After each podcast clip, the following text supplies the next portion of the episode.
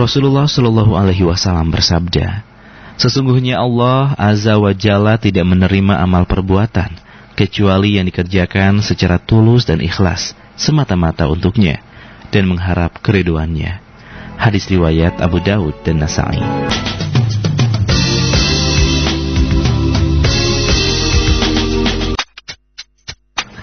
Terima kasih banyak Anda terus bersama kami dalam perbincangan perencanaan keuangan syariah bersama dengan Pak Gus Dezal yang alhamdulillah sudah hadir. Assalamualaikum Pak Gus.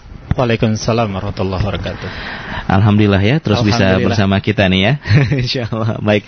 Dimudahkan dan disehatkan selalu. Insyaallah. Dan bagaimana persiapan untuk kita berhaji? Iya. Dan itulah yang akan kita perbincangan ya Pak Gus ya. Iya. Ini kita perbincangan dua pekan yang lalu juga.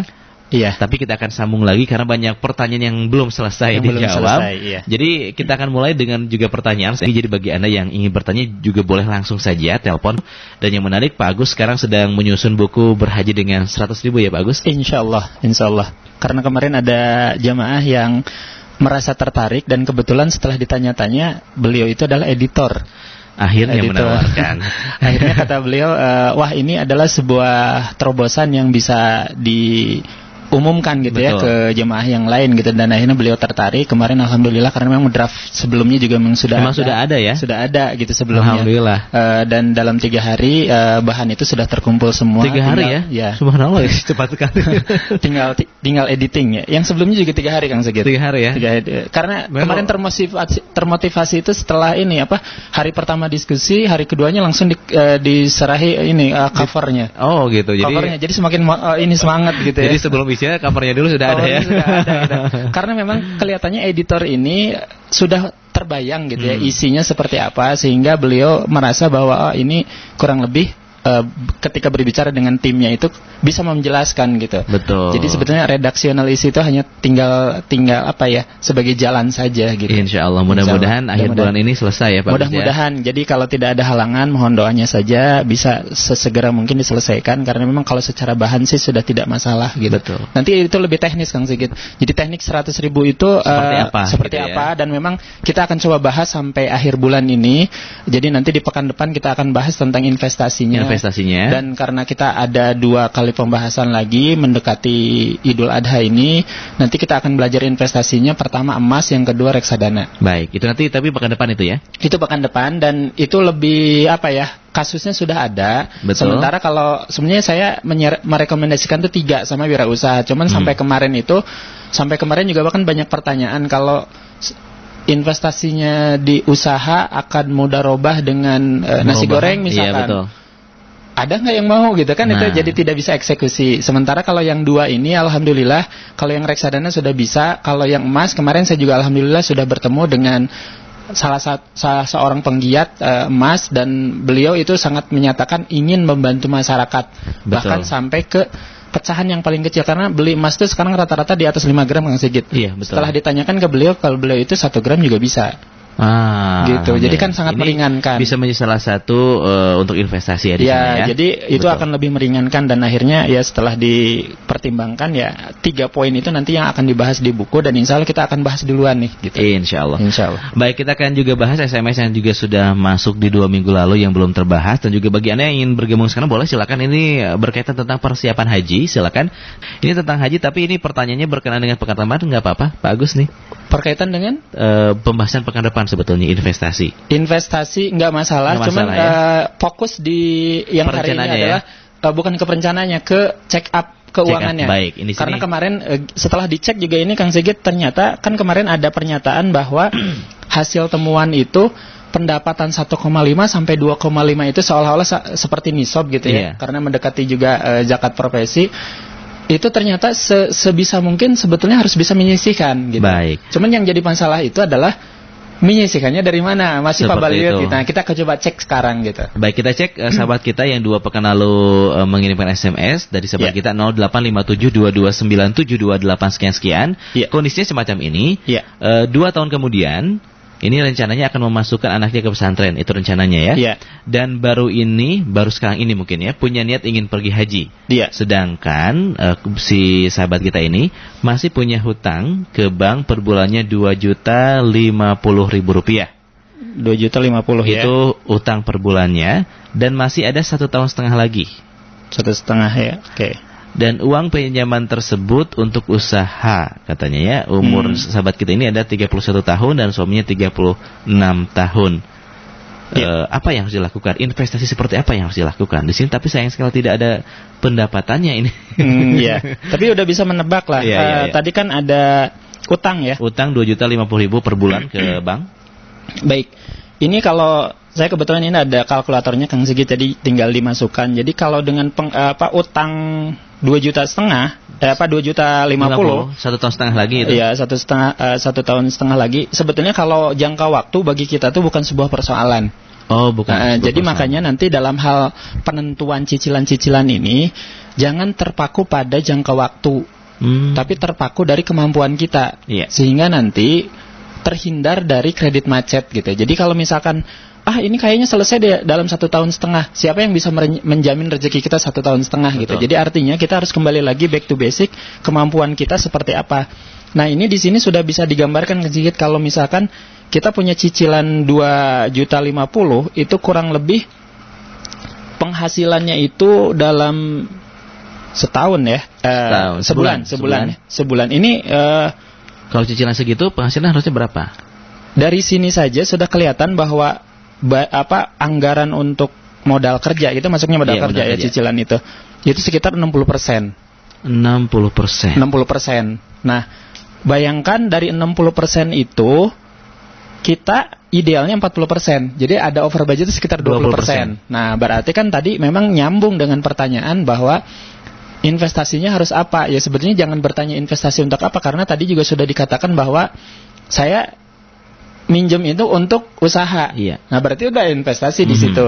Cuman yang harus dikejar adalah apakah investasi di usaha ini keuntungannya sesuai dengan yang diharapkan. Iya. Gitu. Jadi jangan sampai nanti keuntungannya itu lebih besar modal daripada pendapatan. Mm-hmm. Kalau besar pasak daripada tiang itu yang umum ya. Kalau iya. ini sesuatu yang baru yang harus kita pahami adalah kalau kita ya kalau investasi nggak untung-untung ya ngapain dipaksakan terus investasi hmm, itu hmm. gitu maksudnya. Jadi kita b- bisa cari yang lain gitu. Nah ini kalau dilihat dari sini kan pendapatannya itu setidaknya ini di atas tujuh juta Kang Sigit. tujuh juta ya? tujuh sampai sepuluh juta. tujuh sampai sepuluh juta hmm. kan terbayang. Jadi kalau misalkan kita punya wirausaha dengan adanya modal seperti itu tuh harus menambah penghasilan saya kalau tadinya sekitar lima juta. Ya harus bisa menambah penghasilan itu. Harus ada penghasilan tambahan ya? Uh, ya tambahannya bisa sampai dua sampai bahkan lima juta. lima juta gitu. Ya. Kenapa? Karena kalau tidak seperti itu dampaknya adalah tadi kan ada pertanyaan bahwa saya mau mesantrenkan anak. Nah, dua tahun kemudian. Dua tahun kemudian itu Tapi, kan berarti sudah betul. mepet gitu. Dua tahun kemudian uh, cicilannya sudah selesai sebetulnya. Ya, nah itu, itu logika-logika yang keliru, logika-logika yang keliru. Jadi yeah. itu yang biasanya kita selalu bersandar uh, dalam tanda petik seperti gambling gitu Kang Sigit. Iya, yeah, betul. Nah gitu kan. Jadi kita nggak pernah tahu kan usaha kita akan seperti apa dalam satu setengah tahun atau mm-hmm. dua tahun. Yeah. Walaupun ya rezeki itu dijamin oleh Allah, tapi Allah juga maha tahu. Kita itu ngelolanya benar apa enggak? Usahanya gitu. Seperti apa gitu ya? Ya, nah jadi makanya kita jangan berspekulasi seperti itu. Kalau kondisinya seperti tadi, makanya kenapa penghasilan idealnya itu harus sekitar minimum lima, tujuh tadi ya, tujuh sampai sepuluh juta. Kenapa? Hmm. Supaya sedekah untuk anak, untuk dana pendidikan ini bisa dicicil dari sekarang saja. Yeah. Karena sedekah untuk anak atau pendidikan anak itu sekitar tujuh sampai sepuluh persen. Hmm. Jadi kalau dua tahun lagi berarti sudah bisa menyisihkan antara tujuh ratus sampai satu juta. Jadi kalau dua tahun sekitar uh, dua puluh jutaan ada. dua puluh jutaan. Seharusnya seperti itu gitu. Oh, Idealnya iya. seperti itu. Cuman kan sekarang kondisinya kepepet. Iya. Artinya ketika mau mencicil, bukan mencicil ya, mau menyedah, menyedekahkan dana untuk sekolah anak, cicilan masih masih ada. Masih besar Betul. Gitu, masih ada. Dan itu berkontribusi terhadap pendapatan masih kecil. Jadi harus Betul. Dihitung kenaikannya berapa gitu. Nah, kalau pengen menyisihkan untuk berhaji apakah masih memungkinkan nih Pak Agus kalau ditambah satu instrumen lagi nih? Nah, dengan kondisi yang seperti tadi akhirnya makanya nanti di buku saya itu akan coba ada uh, perbaikilah cara mengelola keuangan Anda. Konsep tiga sepertiga itu itu bukan konsep buatan manusia, bukan yeah. uh, istilahnya bukan rekaan bukan, gitu. Bukan uh, karangan Bapak juga gitu. Iya, yeah, gitu. Itu adalah hadis yeah. gitu. Jadi artinya uh, saya juga terus terang dengan hadis ini sangat-sangat uh, bermanfaat gitu ya untuk uh, mengendalikan gitu, mengendalikan. Sampai kemarin kan ada testimoni itu sampai bisa tiga ratus persen ya. Nah, iya, betul. Dan ternyata memang setelah dilihat kalau dipraktekkan memang berat. Beratnya artinya kalau yang belum terbiasa, karena gaya hidup itu kan selalu inginnya itu lebih tinggi daripada biaya. Sehingga itu kalau tidak dikejar, maka kita seperti tadi, kejar-kejaran terus dengan hmm, uang hmm, gitu. Nah, betul. Kalau kita tidak ingin kejar-kejaran, maka kita bagi-bagi. Nah, bagi-baginya seperti apa? Kan pos untuk sedekah khususnya terkait dengan penyiapan haji umroh, itu kan kurang lebih lima sampai sepuluh persen. Hmm. lima sampai sepuluh persen. Nah, kalau selama ini belum sampai ke tahap itu, makanya tadi kejar pendapatan idealnya. Yeah. Ideal kali tadi tujuh juta. Kalau yeah. kalau tujuh juta berarti ideal tujuh juta sepuluh persen bisa tujuh ratus ribu tuh. Untuk menyisihkannya. Menyisihkannya. Mm-hmm. Kalau tidak tujuh ratus ribu, lima persennya lah. Berarti sekitar tiga ratus lima puluh ribu. Jadi kalau berdua sekitar tujuh ratus ribu. Nah, itu kan idealnya seperti itu. Nah, pada prakteknya tidak ideal gitu. Iya. Sekarang belum. Mentok lagi, bisa nggak seratus ribu? Nah, nah berhaji gitu. Dengan seratus ribu akhirnya. Ya. Akhirnya sudah. Pokoknya seadanya dulu Kang Sigit. Iya. Kenapa? Karena kalau tidak pernah dimulai, kita tidak akan pernah menikmati tantangan menyisihkan seratus ribu itu iya. sebetulnya berat Kang Sigit. Jadi minimal lah seratus ribu. Ya, seratus ribu minimal. Karena tantangan. Ini saya alamin sendiri gitu. Kadang-kadang suka ada godaan-godaan seperti tadi. Ada tawaran investasi. Ini gimana? Ya selama investasinya buat haji nggak apa-apa gitu. Yang bisa mempercepat seratus ribu itu. Ya, jangan sampai tawaran berinvestasinya itu untuk menambah kebutuhan dapur gitu. Betul. Ya. Itu nanti nanti terbelokan. Beda lagi gitu. Beda, ya. beda lagi niatnya. Jadi makanya saya sudah niatkan dan rekeningnya sudah dipisah. Mm-hmm. Dan kalau bisa rekeningnya. Uh, pencairannya itu tidak tidak seperti A T M gitu, yang dicairkan hari ini dapat tiga hari itu gitu. Betul. Enggak, jadi ada proses. Kalau ada proses kan setidaknya mikir dulu Kang Sigit. Iya. Nah kalau ada yang tunai kita lebih cari yang tunai dulu gitu. Baik. Nah, jadi seperti itu. Jadi check up dulu.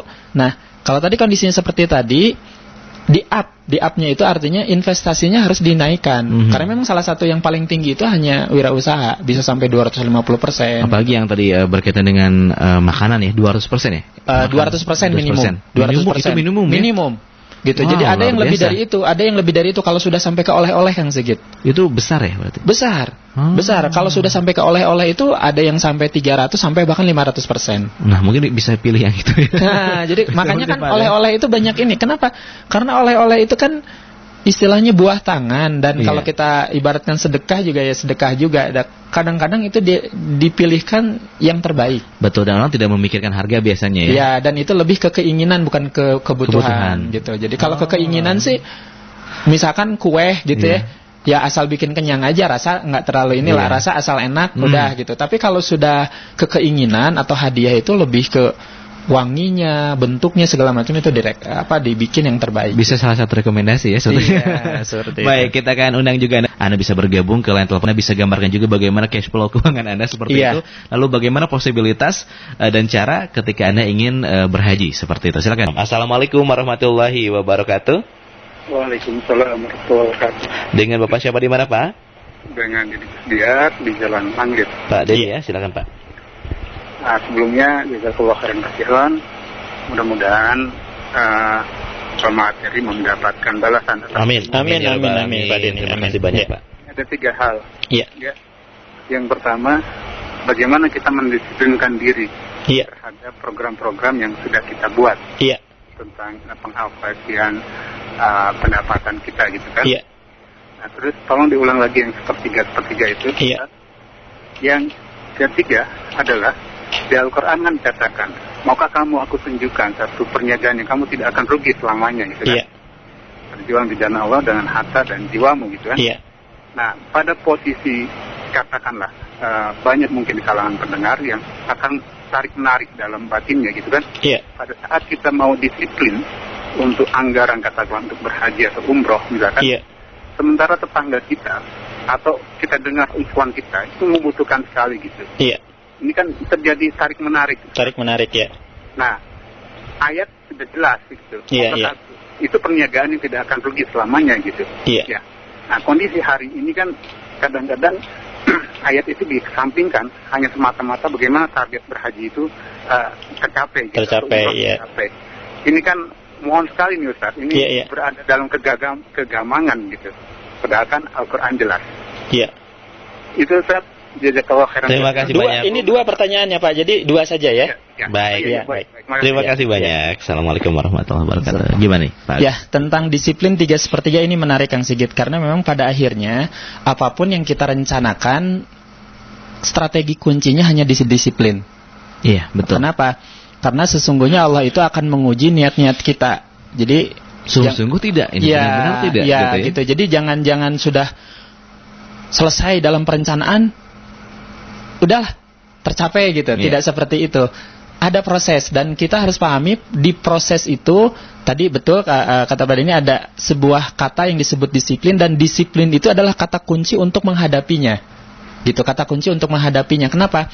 Kita anggap proses ini adalah sebagai sebuah amal. Maka hmm. ketika kita beranggap sebuah, sebagai sebuah amal, berhaji berumrohnya itu adalah ibadah. Insya Allah dapat pahala gitu. Nah prosesnya ini ketika kita nikmati juga dengan cara yang baik dan benar, itu adalah juga sebuah amal dan berpahala juga. Iya betul. Proses gitu. Ya. Ya jadi ketika kenapa ya lama gitu ya nggak dipanggil-panggil gitu. Iya. Itu yang harus dikuatkan. Wah mungkin Allah itu ingin memberikan pahala yang terbanyak bagi saya sehingga sepuluh tahun gitu ya harus nabungnya. Jadi harus dimaknai seperti itu ya. Iya, jadi seratus ribu hmm. baru bisa tercapai sepuluh tahun gitu. Kalau kita kan bisanya kalau bisa tahun depan gitu ya. Iya. Tidak betul. Seperti itu. Itu saya sekali. Iya. Jadi oke okay, niat itu tetap ada tapi betul. Rencananya tadi yang tadi harus dimaknai sepuluh tahun ini adalah sebagai sebuah proses yang harus kita pahami, itulah jalan atau cara Allah untuk membuat kita amalnya banyak. Bahkan kalau kita lihat dari hadis-hadis itu pahala dari berhaji berumrah itu adalah menghapuskan dosa dan tidak ada balasan yang paling pantas untuk haji mabrur itu kecuali surga. Berarti kan untuk mendapatkan surga kita harus bersih tuh. Iya. Nah, berarti pembersihan harus sepuluh tahun tuh Kang Sigit. Kalau tiba-tiba dipercepat berarti memang sudah clear dari awal. Gitu. Subhanallah. Walau alam gitu ya. Tapi setidaknya logika itu kita coba masukkan dengan cara untuk istilahnya membuat hati kita lebih tenang. Mm-hmm. Dan salah satu kuncinya tadi alhamdulillah sudah ada yang mengingatkan dari sahabat kita adalah disiplin. Karena semuanya itu akan amburadul ketika iya. tidak disiplin. Yang seratus ribu saja ya kalau tidak disiplin yeah. ya sudah selesai yeah. gitu. Kita coba lihat analogi uh, antrian. Iya. Yeah. Ketika ada satu aja yang nyelonong gitu ya, itu semua buyar. Betul. Semua buyar, konsentrasi kita juga oh langsung terfokus pada yang mm-hmm. tidak disiplin itu. Nah, berarti kan di situ sudah mengajarkan ke, ke kita bahwa yang disebut disiplin itu memang kata kunci dari tiga sepertiga. Baik, saya mengingatkan kembali tentang konsep tiga sepertiga ini. Kalau di hadisnya yang diutamakan itu adalah sedekah. Yeah. Jadi sepertiga itu sedekah, yang kedua itu adalah konsumsi, dan yang ketiga itu adalah modal kerja atau investasi. Tapi kita juga harus melihat dari nas Al-Qur'annya, karena ini hadis ya, nas Al-Qur'annya itu sedekah itu ternyata diakhirkan Kang Sigit. Hmm. Wa yas'alunaka maza yunfiku kulil afwa. Jadi setelah kula, setelah cukup baru sedekah, sedekah. itu di di apa ya, dijalankan sehingga nanti konflik yang tadi disampaikan oleh Pak Deni adalah sering terjadi semacam tarik ulur gitu antara sedekah mana dulu nih gitu ya. Betul. Nah itu ternyata dari konsep yang tiga sepertiga tidak bertentangan, hanya mungkin ngurut prioritasnya itu berbeda. Jadi untuk lebih jelasnya itu bisa di Riyadhus Shalihin ya Pak ya? Di Riyadhus Shalihin um, itu di bab enam puluh ada enam puluh. Di hadis terakhir. Kalau untuk penguatnya lagi di nas Qur'annya itu surat Al-Baqarah ayat dua ratus sembilan belas. Jadi nah. supaya tidak uh, tarik ulur gitu ya. Tarik ulur antara ini sedekah dulu atau kepentingan uh, pribadi dulu gitu. Larinya adalah ke kepentingan pribadi dulu, Barus. Tapi bukan haji umroh ya. Iya, nah, kepentingan pribadi itu artinya kebutuhan dasar, makan, makan gitu, seperti ya. Itu. Nah, baru setelah itu adalah kepentingan yang lebih ke kebutuhan sosial. Betul. Jadi mungkin yang diutamakan sandang pangan berarti ya. Sandang pangan papan dulu. Juga? Papan juga? Papan tidak termasuk. Sandang pangan saja. Sandang pangan. Sebetulnya kalau papan itu relatif. Relatifnya hmm. artinya perumahan itu kan sebetulnya kalau kita tidak punya rumah juga hidup tetap. Iya. Gitu. Jadi sanang pangan saja ya. Sanang pangan sebetulnya. Baik. Kalau sampai ke papa nanti orang nyicil dulu orang, gitu. Orang tidak bersedekah bersedekah. Tidak bersedekah gitu nanti repot ya. Baik, kita kalian telepon lagi. Assalamualaikum warahmatullahi wabarakatuh. Waalaikumsalam. Dengan Ibu siapa di mana Ibu? Ibu Rani. Di mana Ibu Rani? Di Cimahi. Cimahi. Ya. Alhamdulillah. Silakan Bu Rani. Iya, Pak Ustadz mau. Iya gimana Bu Rani? Iya. Iya kalau saya kan apa pengen gitu ya pada haji. Iya, alhamdulillah. Terus, uh, kebetulan waktu itu suami masih uh, belum belum ada keinginan. Nah, sekarang yeah. itu mau gitu. Iya yeah, mau. Iya. Yeah. Terus kami keluarga nggak ada kayak apa tabungan untuk haji itu nggak ada. Iya. Yeah. Itu terus yang ada itu uh, kendaraan. Kendaraan ya Bu ya. Iya. Gimana tuh Ustaz? Apa apa Ibu udah pensiun? Dijual. Ya. Belum. Belum. Uh, usia berapa sekarang, Bu? Uh, kalau Bapak lima puluh. lima puluh ya, tinggal kurang lebih lima tahunan lagi ya pensiun ya. delapan lah, delapan tahun. Oh, delapan tahun ya. Ya. Kalau Ibu bekerja? Enggak. Oh, enggak ya, di rumah ya. Anak-anak ya. Yang paling besar udah usia berapa, Bu? Usia dua puluh dua ya. dua puluh dua. Oh, berarti sudah ini ya, udah mendekati mandiri semuanya ya. Iya, insyaallah. Mm-hmm. Iya, gimana tuh Pak Ustaz? Aset itu? Lain nggak ada Bu? Aset lain selain kendaraan? Uh, kebetulan nggak ada. Nggak ada ya? Iya. Baik, baik. Saya tuh ini ya pernah sholat jamul lail tuh minta yeah. ke Allah, ya Allah yeah. ingin ibadah haji ya Allah. Iya. Yeah. Terus nggak tahu ya itu apa petunjuk atau gimana, saya nggak tahu apa pikiran yeah. hati saya sendiri, katanya di situ jual aja mobilmu gitu. Oh baik. Oh, ya alhamdulillah gitu. Ya, ya baik baik ya. Nah, ya itu saya pikir juga itu juga tabungan ya bisa ya, ya. Untuk bisa ya. Digunakan ya, gitu. Baik, Ibu. Baik, itu, Pak ya, baik. Ya, terima, terima kasih banyak Ibu Lani. Waalaikumsalam warahmatullahi wabarakatuh. Gimana nih Pak? Ini menarik. Uh, Kang Sigit punya aset ya? Punya aset. Nah, kalau kita surutnya punya aset ya. Cuman kalau saya lihat prosesnya itu adalah ternyata ikhtiar kita itu tidak cukup kalau tidak ada doa. Iya, betul. Gitu. Betul Tadi betul, kan betul. Sampai sudah ngebat sekali ya, pengen Lalu. nikah. Gitu. sudah pengen ngebat, haji. sudah pengen haji gitu. Subhanallah. Uh-huh. Jarang-jarang Kang Sigit. Iya, itu berarti betul. Kan hidayah sudah masuk terhadap betul. Kita. Jangan dilepas. Nah, ketika hidayah kita sudah dapat, kemudian kita ikuti dengan amalan-amalan. Karena yang tadi saya ceritakan berhaji gratis itu salah satunya banyak hal yang menurut saya juga itu uh, apa ya, unpredictable dan impossible menurut kita. Betul. Tapi menurut kuasa Allah, Allah Maha Kaya mungkin terjadi. Gitu. Betul.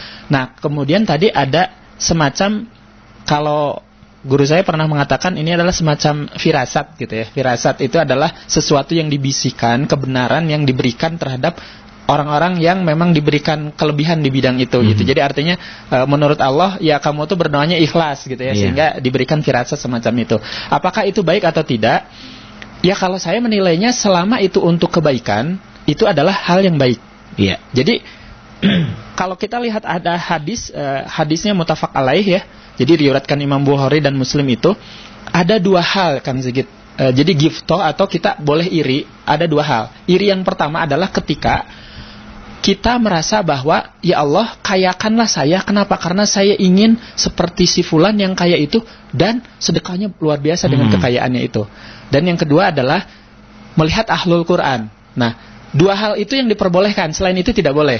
Nah, jadi artinya, kalau kita merasa bahwa dengan harta ini menjadi membuat kita mendapatkan sebuah kebermanfaatan dalam beribadah, itu diperbolehkan.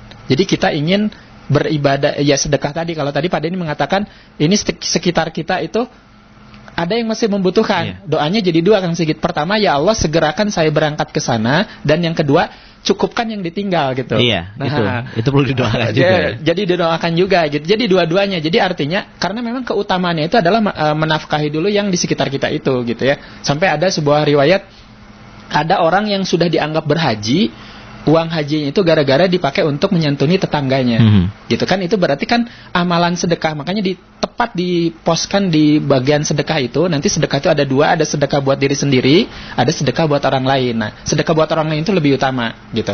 Nah, jadi artinya kalau tadi semacam itu terjadi, boleh, cuman dengan catatan, dengan catatannya harus dicek lagi, harus ada kemufakatan di keluarga, gitu ya. Kemufakatan apa? Misalkan ini diskusikan dengan anak. sebetulnya kendaraan ini sangat dibutuhkan atau tidak gitu ya? Ya, misalkan bukan sesuatu yang terlalu penting lah, masih bisa pakai kendaraan umum gitu. Kemudian itu bukan pekerjaan yang terkait dengan pengendaraan. Jadi kalau misalkan kita punya angkot mm, oh, satu-satunya iya, gitu, itu kan modal kerja. Betul. Kita itu jual ya, itu lebih baik angkotnya diproduktifkan untuk setorannya di tabung Naikan, haji. Betul. Gitu. Nah seperti itu. Nah itu itu lebih ser- kalau ini hanya mobil pribadi, kalau mobil ini pribadi konsumtif, uh, dalam tanda petik konsumtif lah. Jadi artinya nilainya selalu turun kalau dijual semakin uh, lama gitu. Kemudian dipakainya juga nggak terlalu menunjang terhadap pekerjaan, masih gitu. Bisa pakai motor gitu ya. Ya kalau nggak masih bisa pakai umum kan. Iya, jadi betul. Berangkat ke kantornya itu sekali aja, berangkat dari rumah ke kantor, setelah itu pulang lagi, kan itu relatif lebih murah kalau hmm. pakai umum gitu. Jadi kalau pertimbangannya seperti itu maka seperti bisa itu, dijual bisa dijual hmm. Jadi itu menguatkan, insya Allah dengan harta itu akan menambah keberkahan kita dan Allah pasti ganti. Saya teringat nih Pak Agus, ada yang semacam ini, ada ya. Teman saya, orang tuanya ya. mau berhaji, ya. punya aset cuman mobil, akhirnya dijual mobilnya ya. untuk berangkat haji, dan alhamdulillah ketika pulang dari haji dapat gantinya. Alhamdulillah. Dapat gantinya. Iya, jadi Udah artinya betul di surat Ali Imran itu ayat sembilan puluh tujuh dinyatakan bahwa Allah itu maha kaya. Ya. Jadi kalau pertimbangan-pertimbangan terhadap masalah duniawi tadi, jangan deh gitu. Mm-hmm. Kenapa? Allah pasti ganti. Yeah. Bahkan gantinya mungkin le- bisa lebih baik dari itu, bahkan bisa lebih besar dari itu. Yang tadi mobilnya satu bisa jadi dua, rumahnya satu jadi dua, itu bisa saja terjadi. Mm-hmm. Kalau memang kita menghendaki juga, istilahnya berdoa untuk itu gitu. Jadi makanya kalau tadi ibu sudah dapat dorongan semacam itu, hidayahnya jangan dilepas. Kemudian ibu dapat uh, firasat juga semacam itu, ya dijalankan selama tidak ada kemudaratan yang lebih besar dibanding mm-hmm. setelah itu. Gitu. Baik, silakan didiskusikan itu. Dulu mungkinnya sekarang ya, tugas ya. pertamanya. Baik, kita akan klien telepon. Assalamualaikum warahmatullahi wabarakatuh. Waalaikumsalam warahmatullahi wabarakatuh. Dengan ibu siapa di mana ibu? Dengan Ibu Ida di bandara. Ibu Ida silakan. Ya. Ini Pak Ustadz, ya. eh, saya penghasilan suami, eh, alhamdulillah tiap bulan tuh eh, rata-rata empat juta. Iya. Kemudian eh, saya punya cicilan sekitar satu koma dua itu eh, motor dan eh, menyicil tanah alhamdulillah, dan kebetulan tiga tiga bulan lagi uh, ke bank saya saya mau barukan lagi itu buat buat uh, bikin warung supaya saya dapat jualan gitu. Gimana Pak Ustadz, apakah langkah saya ini uh, tepat atau gimana? Sebentar Bu, jangan terlalu cepat nanti uh, ini datanya nggak saya nggak bisa saya masukkan. satu koma dua itu seluruh cicilan. Uh, iya, seluruh motor cicilan. Sama ya ke bank. Dan yang lain-lain gitu ya. Kemudian yang tadi sebelumnya? Uh, Uh, uh, pendapatan suami empat juta. Oh, empat juta pendapatan, iya, iya cicilannya satu koma dua itu aja. Untuk beliau saya, saya sisihkan satu koma dua Pak Ustadz. Iya, kalau ibu ada, ini anak udah usia berapa sekarang Bu? Uh, anak alhamdulillah ada enam, yang paling gede baru kelas dua S M P. Ya, udah nabung untuk dana pendidikan Bu? Uh, kebetulan uh, belum. Kemarin waktu, uh, ya saya ambil lagi gitu, kebetulan uh, mertua saya sakit, saya tidak punya... Uh, cadangan tambahan ya lagi. Saya ambil ya. Iya iya. Gimana okay. langkah saya ini untuk uh, untuk uh, apa diperbarui lagi gitu? Ya. Uh, saya coba cek up dengan tiga sepertiga ya. Tadi ya. Baik. Ya. Terima ya. kasih banyak ya. Ibu Ida. Iya. Assalamualaikum warahmatullahi wabarakatuh. Silakan. Ya ternyata tantangan empat, untuk betul. Berhaji itu besar ya. Seperti tadi. Betul. empat juta kan tadi penghasilannya. Penghasilan. satu koma dua untuk cicilan semuanya. Iya. Itu kalau dibagi tiga kan Kang Sigit kan, dari Pak? empat juta aja mm-hmm. Itu kan modal kerjanya saja itu plus investasi, berarti itu sekitar empat dikali empat itu satu koma enam oh. satu koma enam juta. Jadi kalau misalkan suami tadi dibekali satu koma dua itu hanya tinggal empat ratus ribu mm-hmm. Nah yang menjadi tidak jelas ini yang satu koma dua. Yang satu koma dua? Cicilan satu koma dua untuk cicilan-cicilan tadi, motor segala macam. Iya. Kenapa? Karena itu terlalu tinggi. Oh, gitu ya. Kan tadi gitu. Sisanya tinggal sekitar empat ratus ribu. Mm-hmm. empat ratus ribu kan dari satu koma enam. Cicilan sekitar empat ratus ribu sisanya. Seharusnya cicilan-cicilan yang ada itu tidak lebih dari empat ratus ribu. Iya, tapi gitu. Gimana Pak akhirnya? Nah, di sini kan tarik ulur. satu koma dua yeah. tadi untuk bekal suami modal. Yeah. Oke. Okay. Bisa dicek lagi nggak? Suami tadi ada juga cicilan motor. Nah, itu bisa bisa menurunkan nggak? Bisa dihemat lagi ya, gitu ya. gitu, dihemat hmm. lagi gitu ya. E, tong iideran wae gitu. Mungkin kan untuk bensin gitu ya. Bensin. bensin. Nah, itu harus dipertimbangkan bensin, bensin makan, perawatan. Betul. Ya, itu itu harus harus sudah mulai di, diatur lagi sehingga cicilan itu jangan terpatok pada ingin segera lunas dengan jangka waktu. Misalkan hmm. ya mentoknya tiga tahun gitu. ya sebetulnya kalau kita negosiasi dengan pihak pemberi leasing istilahnya gitu ya, itu ada juga yang lebih dari itu Kang Sigit, ada yang empat puluh delapan, cuman katanya nggak terlalu populer dan terlalu lama katanya. Dan lebih mahal misalnya. Ya kalau masalah itu adalah pertimbangan lain ya. Yeah. Cuman kalau kita lihat dari besar kecilnya cicilan, hmm. gitu. Jadi artinya ketika kita mencicil-mencicil ini, kalau dengan konsep tiga sepertiga, kalau penghasilan sekitar empat juta, itu tidak boleh lebih dari satu koma enam plus dengan modal-modal yang lain. Tadi modal untuk uh, apa beli bensinnya, perawatan dan lain sebagainya. Dan jangan lupa ada modal untuk investasi. Nah, betul. Jika demikian, makanya kenapa tadi tanya anak, wajar kalau tadi sedekah buat anak untuk dana pendidikan ini belum dilakukan. Kenapa? Karena merasa bahwa ah, anaknya masih kecil-kecil gitu, mm-hmm. ah, belum kerasa gitu ya. Kan nanti juga pendapatan akan naik. Sebaiknya lebih baik disisihkan dari yang kecil sekarang gitu ya. Misalkan hanya dengan sepuluh ribu atau uh, perharinya, atau dengan lima ribu perharinya. Itu akan lebih membantu daripada nanti nunggu sampai benar-benar masuk sekolah. Mm-hmm. Nah, itu pun nanti akan terkait, karena di pos sedekah itu adalah yang namanya haji. Itu pun sama dengan haji gitu. Jadi kalau saya gambarkan itu di artikel ke tujuh itu di buku saya, itu ada yang namanya haji umroh itu sekitar lima sampai sepuluh persen. Dana pendidikan itu kurang lebih sepuluh persen. Kemudian ada tunjangan pensiun dan lain-lainnya di, di sini. Ini ada sekitar lima sampai sepuluh rata-rata di masing-masing pos. Jadi artinya di situ tidak boleh diabaikan dari sekarang, Kang Sigit. Nah, jadi makanya iya. dengan seratus ribu itu cukup. Gitu. Cukup. Jadi bisa ya disisihkan seratus ribu ya. seratus ribu kalau saya di sini e, menyisihkan seratus dua puluh lima ribu. Bisa lah ya kalau gitu. Tadi penghasilannya seperti itu. Ya itu penghasilan dua koma lima juta Kang Sigit. empat juta tadi. Oh bukan yang ini. Oh yang itu. Yang contoh yang saya oh, itu di buku itu dua koma lima iya. juta. Bisa jadi bisa lebih besar gitu ya. Ya jadi artinya kalau tadi di contoh buku saya itu dua koma lima seratus ribuan. Berarti kalau dua kali lipat berarti harus sudah bisa berdua sama istri, mm-hmm. gitu. Baik. Jadi artinya ketidakefisienan kita dalam mengelola harus mulai dikaji lagi tiga sepertiga yang tadi, gitu. Baik, Pak. Ada yang bergabung lagi, Pak, di ya, line telepon. Assalamualaikum warahmatullahi wabarakatuh. Waalaikumsalam warahmatullahi wabarakatuh. Dengan Bapak siapa di mana, Pak? Dengan Bapak Dadang di Mukarangi. Silakan ya, Pak gimana, Dadang. Dadang. Uh, Pak, gini, saya penghasilan ya. Per bulan dua juta, ya. Terus istri saya satu koma enam. Iya. Uh, sementara uh, saya setiap bulan sedekah uh, ke orang tua uh, masing-masing seratus lima puluh seratus lima puluh, jadi yeah. tiga ratus ribu yeah. untuk pembayaran listrik dan uh, yang lainnya itu sekitar seratus lima puluh. Uh, terus uh, untuk apa? Untuk bayar hutangnya saya sisihkan per bulannya itu tiga ratus ribu, Pak. Oh gitu.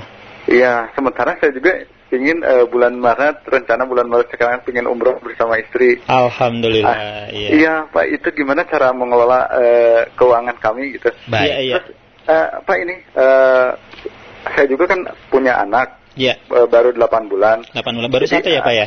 Baru satu, yeah. Alhamdulillah. Yeah. Uh, cuma kan itu ada biaya per bulan Pak untuk uh, popok, susu ya, dan lain sebagainya. Untuk pengasuh ya, ya pengasuh. Ya. Oh, pengasuh, oh, pengasuh ya. Beda lagi, iya iya. Ya, pengasuh. Sama lagi pengasuh, iya. Uh, uh, Alhamdulillah.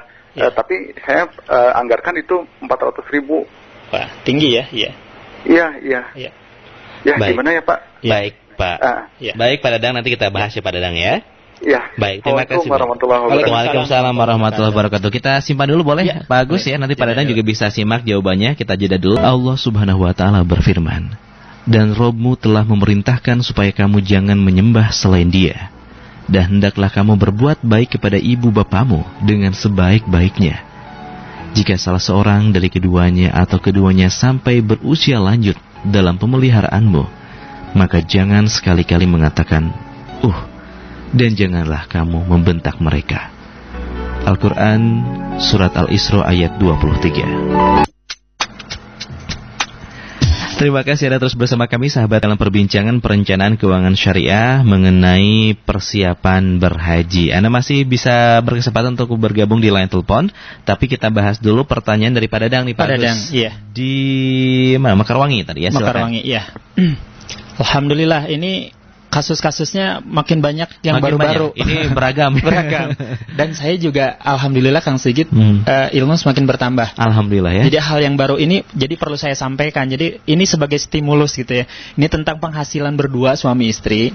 Ternyata setelah kita pahami tentang hadis yang menyatakan bahwa seorang Bani Adam itu ketika dibangkitkan nanti tidak akan bergeser dari tempat dibangkitkannya sebelum ditanya lima perkara. Dan dua perkara yang ditanyakan itu adalah cash flow management. Oh ya? Ya. Jadi bahasanya itu, cash flow Pak atau bahasa Arabnya? Bahasa, bahasa Arabnya bukan cash flow, tapi bahasa, bahasa Arabnya itulah hartanya dapat dari mana oh. dan dibelanjakan untuk apa. Kalau kita sama sebagai cash orang, flow ya. Kalau kita orang ekonomi memahami ayat apa hadis ini adalah sebagai kata bahasa cash flow management, tapi jangan diterjemahkan jadi cash flow management. Karena ada yang sampai menerjemahkan seperti itu. Oh gitu ya. Ya, tapi kalau saya lihat dari teksnya itu memang lebih ke malnya gitu ya. Jadi artinya hartanya memang benar ya, bahwa harta itu nanti akan ditanya dari mana didapat dan dibelanjakan. Dibelanjakan untuk apa? Dibelanjakannya kita sudah punya modal tiga sepertiga. Nah, didapatnya ini ternyata bukan hanya sekedar perkara dapatnya tadi Kang Sigit dari harta yang halal. Hmm. Itu bukan sekedar itu. Saya insya Allah nanti di akhir bulan itu ngisi di pelatihan perencanaan keuangan syariah itu. Di Jakarta ya? Ya, di Jakarta itu menemukan hal yang baru tentang waris. Oh. Ternyata waris itu akan sulit dibagikan ketika dari awalnya cash flow manajemennya tidak ada. Hmm. Kenapa? Karena ternyata salah satu rukun waris itu adanya harta, dan harta itu milik pewaris. Nah, pewaris itu kan otomatis kalau suami istri, suami dengan harta warisannya, istri dengan harta warisannya, yeah. dan itu terpisah. Apa maksudnya dengan pernyataan tadi? Saya ingin mengkaitkan dengan kalau suami istri ini bekerja. Jadi makanya nanti ketika suami istri bekerja, cash flow-nya dua. Suami masing-masing ya? Masing-masing. Mm-hmm. Tidak boleh dicampur. Kenapa? Nanti ketika pembagian waris repot. Contoh, ketika mencicil rumah, yang mencicilnya istri, karena mungkin ada kelebihan dananya yeah. dari istri, tapi atas namanya suami. Berarti ini harus jelas ya kalau harus jelas. Ini jadi, siapa? Iya, oh. jadi cicilan ini asetnya milik siapa? Kendaraan juga sama. Kendaraan ini milik siapa? Oh, hasil kerja dari suami. Maka itu milik suami. Kalau berdua juga harus jelas ya? Kalau berdua harus jelas berapa persen, berapa persen. Karena nanti... Meskipun itu pasangan hidup kita ya Pak ya? Iya. Oh. Karena kan nanti kita akan yeah, menegakkan yeah. hukum waris. Ternyata subhanallah Kang Sigit, ketika hukum waris itu ditegakkan, pahalanya surga Kang Sigit. Masuk. Tapi ketika itu diabaikan, neraka langsung. Di situ ditegaskan dalam surat An-Nisa itu seperti itu. Artinya di sini juga harus dijelaskan, kita kan sudah punya konsep yang tiga sepertiga. Betul. Istri tidak punya kewajiban menafkahi Suami, suami dan betul. keluarganya. Artinya hmm. kalau dengan konsep tiga sepertiga, suami ini punya hak dua per tiga dari harta atau pendapatannya. Hmm. Sementara istri mendapatkan hak seratus persen. Wah, ini iya. seneng kalau itu, ini betul. istri. Pak Agus, sebelum dilanjutkan boleh kita simpan dulu karena boleh. ada yang bergabung. Ada yang bertanya. Oke, silakan, kita simpan silakan. dulu aja, kumpulkan dulu ya pertanyaannya. Iya, Assalamualaikum warahmatullahi wabarakatuh. Waalaikumsalam warahmatullahi wabarakatuh. Dengan Ibu siapa di mana Ibu? Esti di Permata Bungkulu. Ibu Esti, silakan pertanyaannya. Uh, Pak Ustadz, gini yeah. saya kan berdua sama suami usaha dagang ya. Ah iya. Oh ini jadi, hampir sama kasusnya, berdua dagang ya, iya. Yeah. Jadi uh, suami nggak pernah setuju kalau punya tabungan gitu. Kemudian uh, saya sembunyi-sembunyi menabung. Nah, itu apakah saya berdosa atau tidak? Oh. Ini uh, usahanya bersama ya Bu ya? Iya. Yeah, kalau modalnya bersama nggak? Atau pengelolaannya bersama. saja?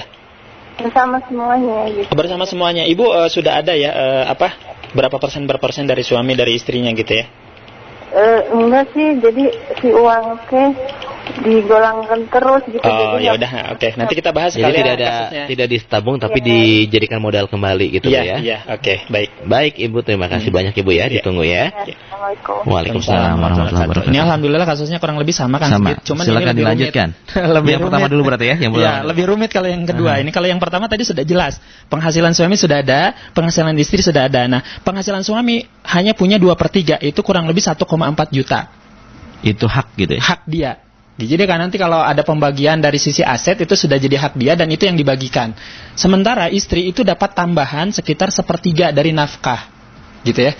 Artinya yang tadinya hanya sekitar satu koma enam pendapatannya tambahan itu malah istrinya yang lebih besar, sekitar hmm. dua koma dua juta. Enak sekali ya. Saya selalu berpikir itu. Makanya keadilan dari hukum waris itu seperti itu. Begitu besarnya tanggung jawab suami suami atau laki-laki. Oh, makanya laki-laki dapat dua, dua kali iya, lipat ya. Iya, dari, dua oh. bagian. Jadi kita bisa bisa memahami banyak keseimbangan-keseimbangan yang Allah berikan itu. Jadi jangan pernah iri lah gitu ya. Betul. Jadi artinya di sini dijelaskan nanti ketika ada cicilan-cicilan aset, ini alhamdulillah ketika ada ini ya, sedekah gitu terhadap orang tua itu bagus, tinggal dilanjutkan. Nah, yang menjadi masalah itu kan nanti kalau dari angka itu bagaimana membaginya gitu. Yang jelas kalau istri itu tidak ada kewajiban untuk menafkahi. Jadi artinya nanti kalau sudah bekerja diridhoi oleh suami, alhamdulillah pahalanya itu berlipat Kang Sigit. Pahalanya berlipat hmm. apa? Kalau suami bersedekah itu maksimum sepertiga Kang Sigit. Karena jatah uangnya hanya segitu, sepertiga iya. lagi tinggal buat modal kerja. Betul. Tapi dapat pahala wajib menafkahi sepertiga. Mm-hmm. Nah istri pahala sedekahnya dua per tiga. Iya. dua per tiga kan. Dia dua per tiga eh, sepertiga udah gak perlu dinafkahkan kan. Jadi tinggal sepertiga lagi, tambahan lagi dari istrinya gitu. Jadi artinya di situ sudah jelas bahwa tiga per tiga. Jadi akhirnya satu sepeluruhnya itu untuk yeah. sedekah dari istri gitu. Baik, kalau yang kedua? Kalau yang kedua, tapi sebelum yang kedua ditunda tambah lagi, oke, okay, baik. Kita simak dulu ya, kita akan telepon kembali. Assalamualaikum warahmatullahi wabarakatuh. Waalaikumsalam warahmatullahi wabarakatuh. Dengan Bapak siapa di mana Pak? Pak Rizki. Iya, gimana Pak Rizki di mana Pak Rizki? Ujung Berung. Silakan Pak Rizki. Iya, assalamualaikum Pak Agus. Waalaikumsalam warahmatullahi wabarakatuh. Iya, gimana Pak? Pak Rizki. Iya, gimana uh, Pak? Jadi kalian mohon diingatkan. Jadi kami itu Uh, untuk haji, iya. Ya minimal lah tahun depan tuh umroh. Alhamdulillah, iya. Iya. Nah tapi yang jadi masalah uh, karena gini kan istri tuh berpendapat bahwa uang suami semuanya full buat dia, tapi uangnya dia buat dia. Yang gak jadi masalah saya ikhlas. Ya, iya, iya. Nanti masakan nanti dia nggak pernah bertanya mau gimana gimana, cuman apa yang selama ini didapatkan itu. Nah, ini radionya untuk... mungkin bisa dikecilkan dikecil sedikit Pak. Oh, volume radionya ya. Maaf ya. Mohon maaf. Ya baik sudah. Ya sudah ya gimana? Iya sambil di jalan ini. Iya iya nggak apa-apa ya. Iya iya. Gini gini. Jadi langsung aja pendapatan saya tuh enam juta. Iya. Pendapatan istri berapa Pak? Istri kurang lebih satu koma delapan eh dua juta lah. dua juta ya. dua juta. Nah, itu yang sudah dilakukan saya itu kan untuk tabungan pendidikan ya. Iya. Itu tiga ratus. Iya. Rumah satu juta seratus ribu. Iya. Kemudian D P L K lima puluh ribu. Mm-hmm. Iya. Oh, jam sostek seratus lima puluh ribu. Iya. Kemudian yang buat eh, apa namanya yang kita, kita, kita bekerja di rumah, iya. Itu tiga ratus. Iya. Itu aja sih Pak. Baik. Ya. Hmm. Baik. Itu saja nah, Pak ya. Iya. Ya, tapi untuk tabungan haji kita belum bisa. Belum ada ya. Baik. Itu bagaimana? Kita coba ya? Dicek. Analisa iya, iya. Ya. Iya. Mohon itunya Pak ya. Iya, baik iya. Pak Rizki. Terima kasih. Assalamualaikum. Waalaikumsalam warahmatullahi wabarakatuh. Alhamdulillah tiga kasus sama. Tiga kasus sama. Kita mulai ke yang belakang dulu kasusnya ya. Iya.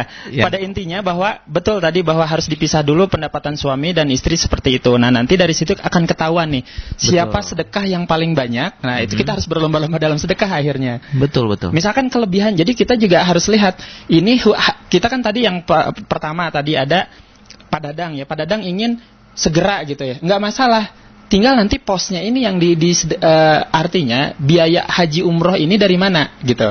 Oh berarti nanti dari sedekah istri. Mm-hmm. Kenapa? Karena istri ternyata lebih besar. Sementara beda dengan uh, kasus Pak Rizki ini, uh, beliau itu justru pendapatannya enam juta ya, enam juta berarti ini yang di menjadi dua per tiga beliau itu itu sekitar tiga koma dua. Lebih, lebih, tiga koma dua ya. Itu sekitar empat koma dua. empat koma dua dan memang ini akan menjadi tambahan istri. Tambahan istri itu adalah sisanya itu sekitar satu koma delapan. Jadi istrinya walaupun dua juta itu ditambah satu koma delapan dari kewajiban nafkah. Gitu ya.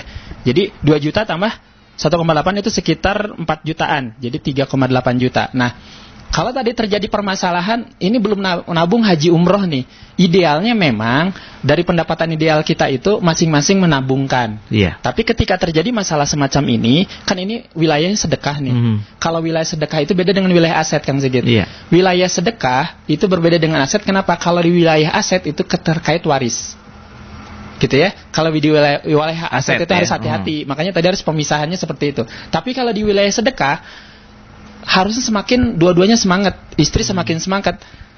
Oke, papa udah habis uangnya untuk aset-aset iya. tadi. Sekarang saya punya sedekah nih. Hmm. Saya ingin haji umrah ber- bersama misalkan. Berarti sisihkan dari kelebihan tadi. Jadi artinya yang tadi ada tiga kasus ini. Kalau suami istri bekerja itu harus ditegaskan dulu. Suami penghasilannya berapa, istri berapa, istri berapa, hmm. aset suami berapa, aset istri berapa. Kenapa? Ini saya perlu sampaikan karena terkait dengan nanti kewajiban kita untuk menunaikan. Kalau dalam perencanaan itu namanya estate planning. Itu uh-huh. waris-mewaris. Dan itu ternyata waris-mewaris itu hartanya harus jelas, yang milik pribadi. Oh. Jadi kalau harta masih bersama itu harus di, dinilai dulu. Ini berapa persen milik suami, berapa persen milik istri. Iya betul. Kalau suami meninggal kan istri juga dapat waris ya. Dapat waris. Jangan sampai ternyata warisan itu adalah milik bersama. Milik bersama. Nanti repot uh, ini pembagian. Dan nanti iya. juga dalam waris itu kan ada harta bawaan. Iya. Misalkan hadiah dari orang tua segala hmm. itu harta bawaan. Dan itu akan menyatu dengan harta yang hmm. menjadi gabungan tadi. Baik. Jadi artinya untuk memudahkan adalah audit dulu, pisahkan tadi. Alhamdulillah ini datanya sudah lengkap. Tinggal nanti kalau sudah seperti ini, kalau dalam hal sedekah itu tidak perlu dipermasalahkan. Iya. Jadi masalahnya nanti istri sekarang yang menyedekahkan nggak masalah. Nah ini ada satu lagi yang belum terjawab itu adalah pengasuh tadi Kang Sigit ya. Iya, pengasuh. Nah pengas- pengasuh ini sudah tepat. Ribu. Yang disebut pengasuh ini kalau istrinya tidak bekerja itu adalah kewajiban suami. Bagian dari sedekahnya mm-hmm. Karena kan kemarin ada sedekah yeah. buat membantu. Tapi ketika istri kerja itu bagian dari modal kerja istri mm-hmm. Gitu ya. Jadi tidak dibebankan lagi ke suami gitu. Jadi istri karena jadi, menggantikan tugasnya. Tugasnya dalam uh, hal urusan-urusan yang bisa didelegasikan gitu. Jadi Baik. Seperti itu. Jadi bagian dari asisten lah gitu ya. Asisten. Jadi bagian dari modal kerja istri gitu. Seperti itu gambarannya. Pak Rizki belum terjawab atau gimana? Yang Pak Rizki itu kan tadi permasalahannya adalah untuk bagaimana bisa berhaji umroh yeah. gitu. Ya intinya tadi, kalau sekarang dari istri, dari istri itu kan sekitar ada pendapatan empat juta nih. Mm. Dengan suami kurang lebih empat juta juga Kang Sigit. Yeah. Nah sekarang gini saja, kalau misalkan tadi sulit, sedekah masing-masing untuk dirinya. Iya, yeah, gitu ya. Jadi istri menyiapkan minimum haji untuk dirinya ya, gitu ya. Ya, untuk dirinya karena bekerja lima sampai sepuluh persen. Jadi kalau empat juta itu lima sampai sepuluh persen itu antara dua ratus ribu. sampai eh, empat ratus ribu. Iya, betul. dua ratus sampai empat ratus ribu. Sisihkan dari pendapatannya. Suami juga sama, itu hmm. sekitar empat juta murninya itu tinggal disisihkan sekitar dua ratus sampai empat ratus ribu sehingga hmm. nanti pos sedekah masing-masing itu bisa berjalan. Untuk haji silakan persiapan masing-masing. Persiapan gitu ya. Masing-masing karena memang sudah sudah inilah sudah mandiri ya dua-duanya bekerja gitu. Jadi enggak ada masalah dan istri juga jangan merasa berkecil hati, pendapatannya kecil, uh, hanya sepertiga dari suami, toh sudah juga, ditambahkan betul, dari nafkah. Toh juga istri dinambahi suami ya. Sebetulnya. Iya, jadi sudah ditambahin nafkah, jadi iya, artinya Pak. Akhirnya jadi seimbang sih betul. Gitu. Jadi kadang-kadang saya berpikir enak sekali ya jadi istri ya. Tapi kalau tahu tugas istri Kang Sigit, iya. paling gampang itu ketika istri sakit atau istri lagi iya. ada tugas luar kota iya. lah. Wah, kerasa ya jadi ibu rumah tangga susah. Saya saya merasakan sekali itu Kang Sigit. Jadi artinya wah luar biasa. Jadi artinya Allah sudah menciptakan keseimbangan dalam rumah tangga itu apapun dinikmati gitu. Jadi betul. Memang artinya satu sama lain punya tugas. Baik. Apalagi ini sampai bekerja tugasnya jadi dua itu lebih berat lagi. Baik, Pak Agus. Yang bergabung di layar ya, telepon. Assalamualaikum warahmatullahi wabarakatuh. Waalaikumsalam. Dengan Ibu siapa di mana, Bu?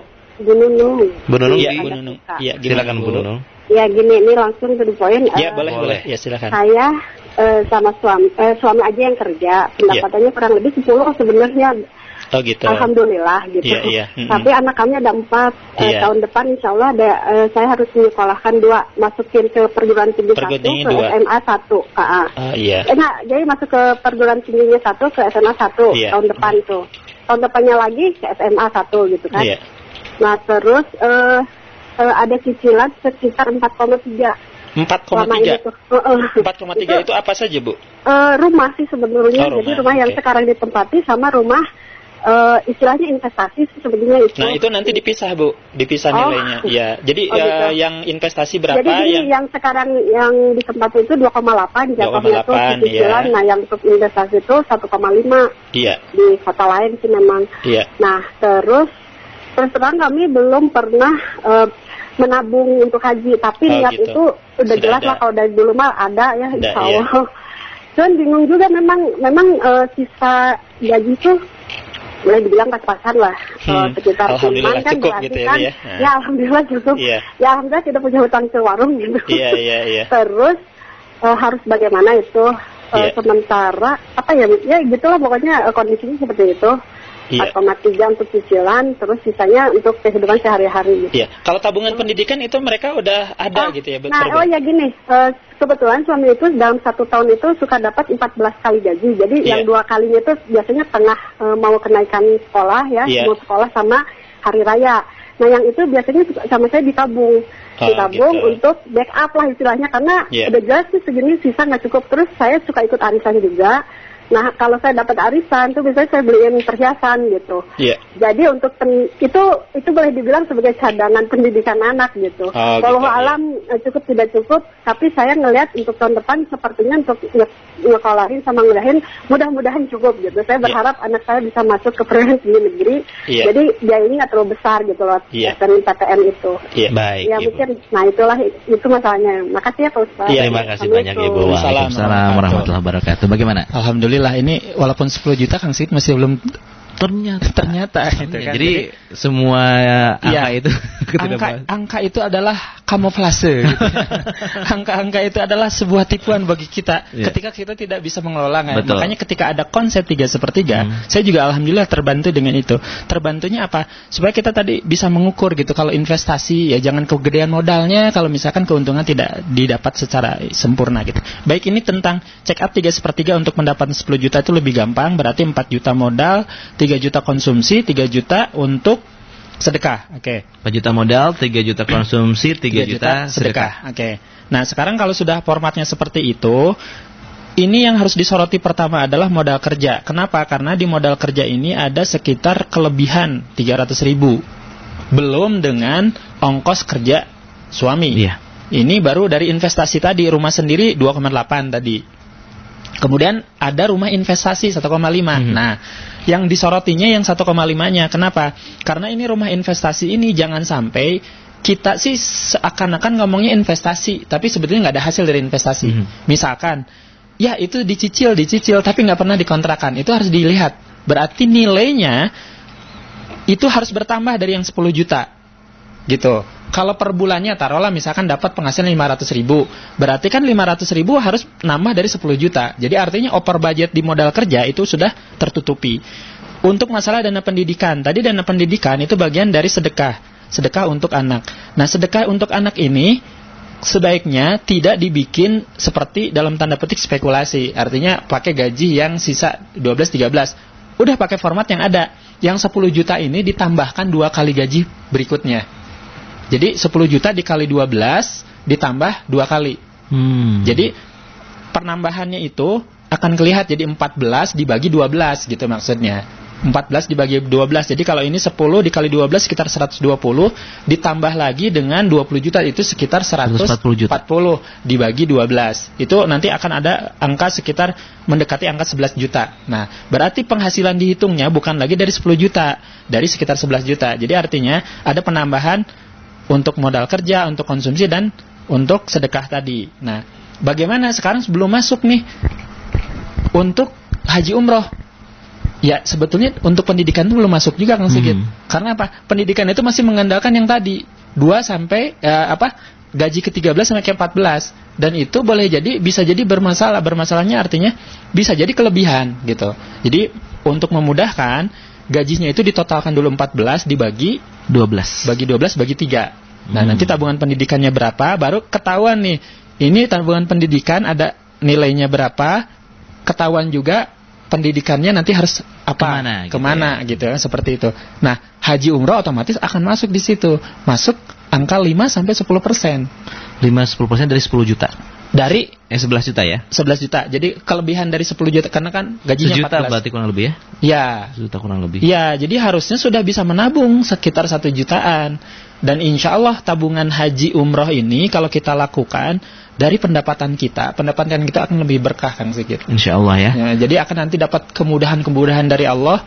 Dan ini memang jaminan dari Allah, ketika kita taat, Allah akan barokati minas sama iwal art, akan menurunkan keberkahan dari langit, langit dan bumi. Dan bumi. Gitu. Jadi insya Allah ya, mudah-mudahan dengan disiplin ya, pastinya. Disiplin ya. Tadi uh, sudah diingatkan oleh Pak Deni tadi bahwa harus disiplin pada iya, akhirnya. Iya, memang gitu. Sih akhirnya disiplin. Disiplin. Sebagus apapun rencana ya. Iya. Baik, nanti kita akan ke line S M S yang sudah bergabung, juga banyak yang ingin dicek juga keuangannya iya. berkaitan dengan perencanaan haji nih Pak Agus. Iya. Kita nanti akan beralih ke S M S dan juga yang bergabung di line telepon kami persilakan juga nih. Kayaknya masih ada yang bergabung. Masih ada ya. Silakan ke dua nol satu tujuh nol tujuh masih di ruang operator. Kita akan angkat dulu uh, penelpon berikut ini di dua nol satu tujuh nol tujuh enam dan juga S M S sahabat M I, silakan Anda bisa kirimkan ke nol delapan lima tujuh sembilan tiga delapan lima satu nol dua tujuh.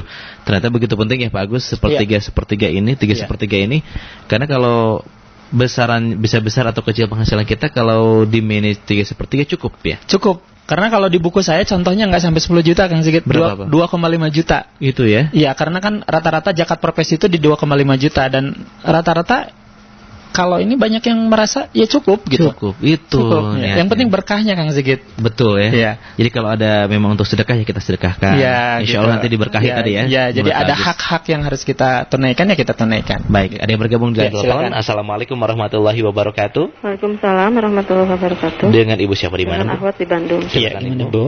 Ustaz, begini ya, ya saya itu uh, tidak bekerja. Iya. Cuman suami saja gitu. Ya. Tapi dalam masalah keuangan suami itu tertutup gitu, nggak hmm, ter- pernah terbuka iya. ke saya gitu. Ditanya juga nggak tahu ya, kadang-kadang iya. ini. Tapi uh, ibu masih dinafkahi kan?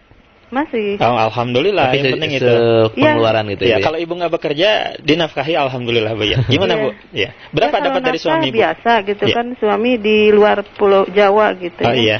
Uh, terus ini. Apa saya sebenarnya pengen sekali haji gitu yeah. ya karena eh, ter- suami tertutup itu ya dari yeah. segi keuangan, jadi saya tidak bisa memprediksi gimana gitu. Pernah suatu saat ada proyek gitu kan yeah. eh, dapat eh, sembi- eh, berapa gitu seratus juta apa yeah. eh, ya pokoknya suami itu punya tabungan waktu ke Taiwannya, waktu pas ngambil A T M yeah. gitu saldonya tuh sembilan puluh juta. Subhanallah, itu saya nggak yeah. pernah tahu. Hmm, ya, alhamdulillah. Eh, eh, pas saya eh, ini tanya, oh iya, sana dapat proyek gini-gini gini. Eh, eh, terus gimana? Ya rencananya katanya mau beli rumah. Tapi alhamdulillah beli rumah gitu sekarang. Iya. Yeah, yeah. Cuma saya nggak dikasih tahu gitu aja gitu. Iya. Yeah, yeah. eh, jadi gimana sih saya? Saya boleh tahu nggak bu, ibu nafkahnya dapat berapa bu? Biar bisa ketebak gitu. Ya kadang saya kadang eh, kalau yang tetapnya dua juta lah sebulan. dua juta ya, oke. Okay. Baik. Itu di luar dana pendidikan anak dan lain sebagainya. Iya, semua itu. Anak, semua bu.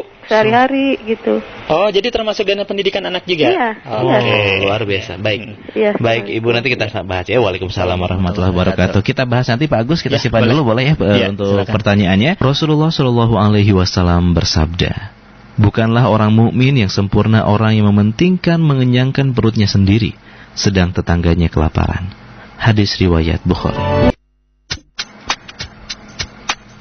Terima kasih Anda terus bersama kami sahabat. Masih uh, membahas mengenai mempersiapkan haji. Nah, baik Pak Agus, ada pertanyaan di line telepon tadi dari seorang ibu di Bandung, penghasilan suami sepuluh juta rupiah dan sebagainya. Eh, betul ya yang itu ya? Kalau itu sudah sudah ya. Sudah, itu yang tadi uh, ada tabungan yang empat belas betul. Kali gaji ya. Yang nah, terakhir yang kemarin. Yang terakhir nafkah. Oh, nafkah. Nafkah lupa. Yang paling penting. Iya, betul. Ini ada ini saya perlu sampaikan hmm. ada sebuah hadis yang menyatakan bahwa ini sahih di uh, disampaikan, bukanlah kekayaan itu karena banyaknya harta, tetapi kekayaan itu adalah kekayaan jiwa, atau yang disebut kekayaan paling hakiki itu adalah hati yang merasa cukup.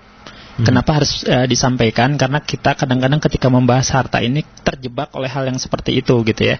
Sehingga memburu harta ini seolah-olah seperti memburu hantu gitu. Jadi harus sampai tuntas, kalau enggak ngeganggu lagi gitu.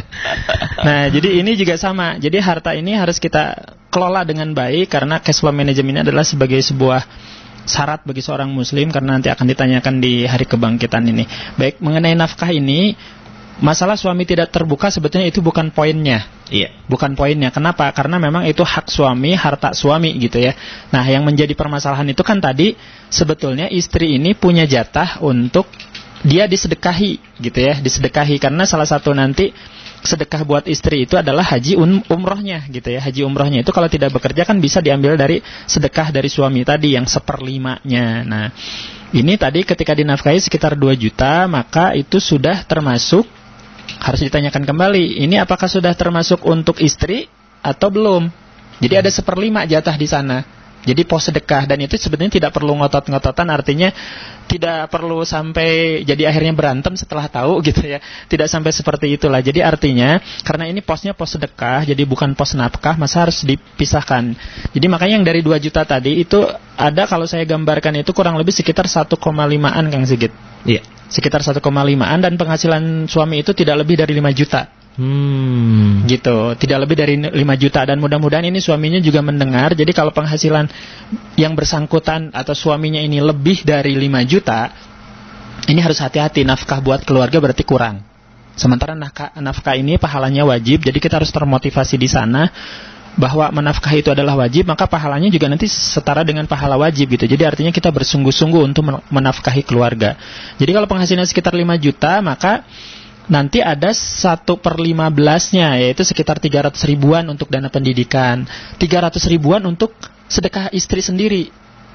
Jadi kalau lebih, eh, kurang lebih satu setengah itu adalah untuk kebutuhan dasar, yang lima ratus ribu itu bagi dua tuh antara dana pendidikan anak dengan haji umroh tadi gitu. Jadi sebisa mungkin ibu juga sebagai penerima nafkah ini jangan tinggal diam, artinya ya sudah terima saja, artinya pasif gitu.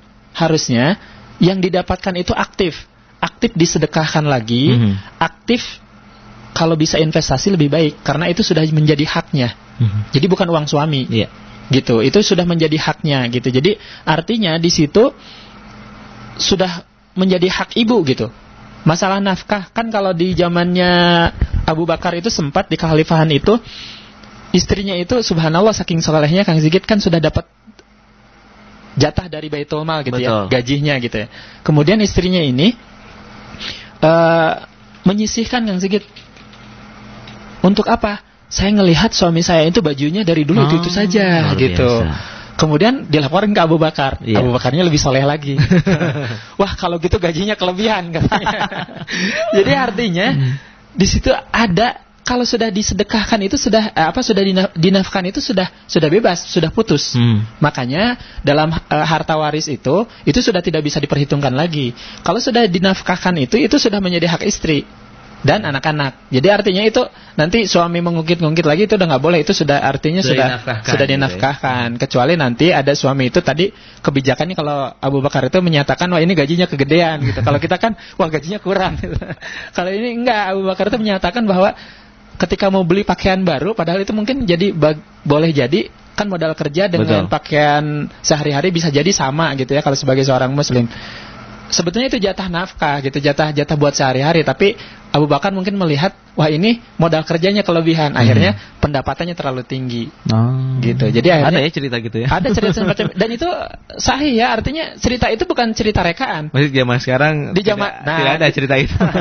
Di zaman sekarang maka harus pintar-pintar seperti tadi. Betul. Jadi walaupun terima nafkah, jadi jangan terima bulat-bulat. Jadi hmm. artinya harus pintar juga berinvestasi, pintar juga mengelola untuk bersedekah. Bahkan dapat pahala Kang Sigit. Ada sebuah hadis yang menyatakan bahwa kalau istri yang berusaha ngumpet-ngumpetin dari nafkahnya itu untuk bersedekah, pahala buat suaminya dua. Yeah. Pahala menafkahinya dan pahala bersedekah dari oh, istrinya tadi. Subhanallah. Bayangkan kan kalau jadi senang ya, jadi senang, senang kalau istrinya soleh-soleh gitu ya. Istrinya sedekah baik. Yeah. Baik Pak Agus, uh, mungkin kita bahas satu S M S ini ada. Yeah. Pak Rizki nih yang tadi masuk yeah. di telepon katanya yeah. Pak Agus belum paham nih yang tiga seperti tiga, boleh dijelaskan lagi sih Pak Agus? Ah, Pak Rizki tadi ya, uh, ya ya ya Pak Rizki tiga sepertiga baik tiga sepertiga menurut hadisnya ini jadi urutannya gini. Merasa... Di hadis itu diriwayatkan oleh Imam Muslim bahwa ada si fulan ini si fulan ini adalah orang yang diberkahi oleh Allah sampai awan itu mendatanginya gitu hmm, ya. Jadi beliau itu adalah seorang petani. apalagi sekarang di musim kemarau gitu, walaupun ada hujan beberapa kali gitu, awan itu sampai menaunginya gitu, mm-hmm. sampai mengairinya, sampai akhirnya ada seorang yang soleh yang mendengarkan percakapan awan gitu ya, bahwa sirami kebun si fulan, sirami kebun si fulan, berarti kan di situ menandakan bahwa si fulan ini adalah makhluk yang Allah muliakan gitu. Yeah. Nah, kemudian orang soleh ini bertanya, "Fulan, kenapa sampai antum itu dimuliakan seperti itu?" Mm. Nah, baiklah kalau itu yang ditanyakan, sesungguhnya aku mengelola harta yang aku dapatkan ini dengan sepertiganya aku sedekahkan, sepertiganya aku makan untuk diriku dan keluargaku, dan sepertiganya lagi aku sedekahkan. Nah, sebetulnya kalau untuk poin-poin yang kedua dan ketiga itu untuk dikonsumsi, itu jadi batasan konsumsi kita. Kemudian untuk yang dikembalikan lagi ke ladang ini atau jadikan modal kerja, itu juga sebagai pedoman modal investasi kita. Yang biasanya menjadi sorotan adalah di pos yang sedekah, Kang Sigit. Kenapa? Karena sedekah itu kan begitu luas ya. Cuman yang kita pahami terlalu sempit, yaitu sedekah itu memberi orang lain saja. Padahal dalam sebuah hadis yang diriwayatkan oleh Imam Abu Dawud, An-Nasai, dan ternyata ini sahih ya, di kitab-kitab tentang sedekah ini sering dikutip gitu. Ada lima pos, saya ngambil yang ini karena yang paling lengkap ya. hmm. Lima pos, jadi makanya saya bagi seperlima. Pertama adalah sedekah untuk dirimu sendiri. Jadi dari sepertiga tadi itu dibagi lagi, jadi seperlima untuk diri sendiri, seperliga untuk anakmu, berarti itu nanti bisa untuk dana pendidikan, seperlima lagi untuk istrimu, berarti nanti untuk bisa menafkahi, uh, bukan menafkahi, bersedekah istri itu untuk haji umrohnya dan untuk ini apa uh, pensiun, hmm. gitu ya. Dan ada yang keempat itu untuk pembantu, dan yang terakhir itu adalah kamu lebih mengetahui penggunaannya. Kalau pembantu gitu, mungkin nanti yang seperti yang pengasuh itu bisa di bisa dimasukkan ya? Di sana dengan catatan tidak bekerja. Istrinya nah, tidak bekerja. Baik, jadi baik. Kalau istrinya tidak bekerja itu ada hak e, untuk dibantu juga sebetulnya dari pos sedekah tadi. Jadi artinya kita menerjemahkan dari pos-pos itu untuk memudahkan saja. Hmm. Jadi artinya ini juga bukan angka yang pasti dan angka yang mengikat. Artinya ini hanya untuk memudahkan saja. Ternyata dalam sedekah pun ada hak untuk sedekah diri kita. Ya salah satunya nanti pos-pos yang terkaitan dengan kewajiban-kewajiban sosial gitu. Ya seperti tadi sedekah untuk kita sekolah gitu ya, untuk mencerdaskan gitu ya. Kemudian untuk anak juga sama, untuk memandirikan. Untuk istri juga sama seperti tadi. Jadi artinya yang tiga sepertiga tadi, rumus awalnya seperti itu. Saya hanya menggarisbawahi di pos yang sedekahnya. Sedekahnya. Iya. Baik, kita itu. Ke S M S juga banyak nih Pak Agus sebetulnya yeah. yang dicek yeah. ya. Ada Pak Sutisna yang suka jadi yeah. e, buka warung kelontong, katanya omsetnya satu juta per hari yeah. dan mengambil profitnya sepuluh persen per hari. Iya. Pengeluaran rutinnya biaya makan enam ratus ribu, tapi setelah dihitung tiap bulan saya cuma bisa nabung lima ratus ribu. Saya bingung kemana sisanya. Nah, Bapak bingung, saya juga bingung. Kemana sisanya yang satu juta seratus tiga puluh ribu rupiah itu, Pak? Mungkin bisa dicarikan kemana tuh? Mungkin Pak Agus menemukan. Ini harus ke kantor polisi, Pak.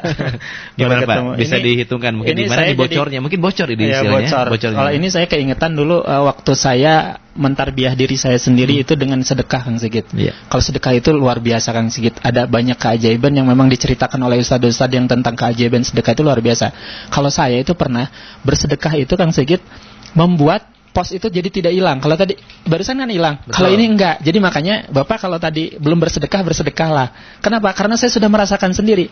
Saya pernah dengan pos yang ada tadi sudah diatur-atur seperti itu. Kemudian saya tunaikan haknya. Itu ternyata kalau saya kan selalu dicatat dalam bentuk format iya. komputer ya hmm. di Excel gitu.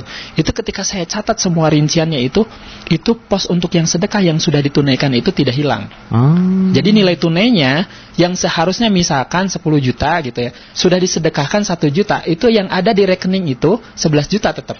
Oh, subhanallah. Seharusnya kan sepuluh juta. Berkurang. Berkurang. Ya.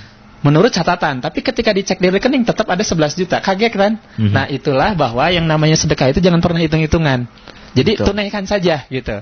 Nah, kalau terjadi kebocoran, sebetulnya tidak ada korelasi ya antara kebocoran. Cuman kalau kita lihat dari kasusnya ini omset satu juta sama dengan kasus yang pengusaha apa petani tadi. Betul. Kan. Ini bisa dibagi dengan sepertiga, sepertiga. Berarti sepertiga yang pertama itu kita harus tunaikan dulu empat ratus ribu untuk berinvestasi, untuk jadi modal gitu ya.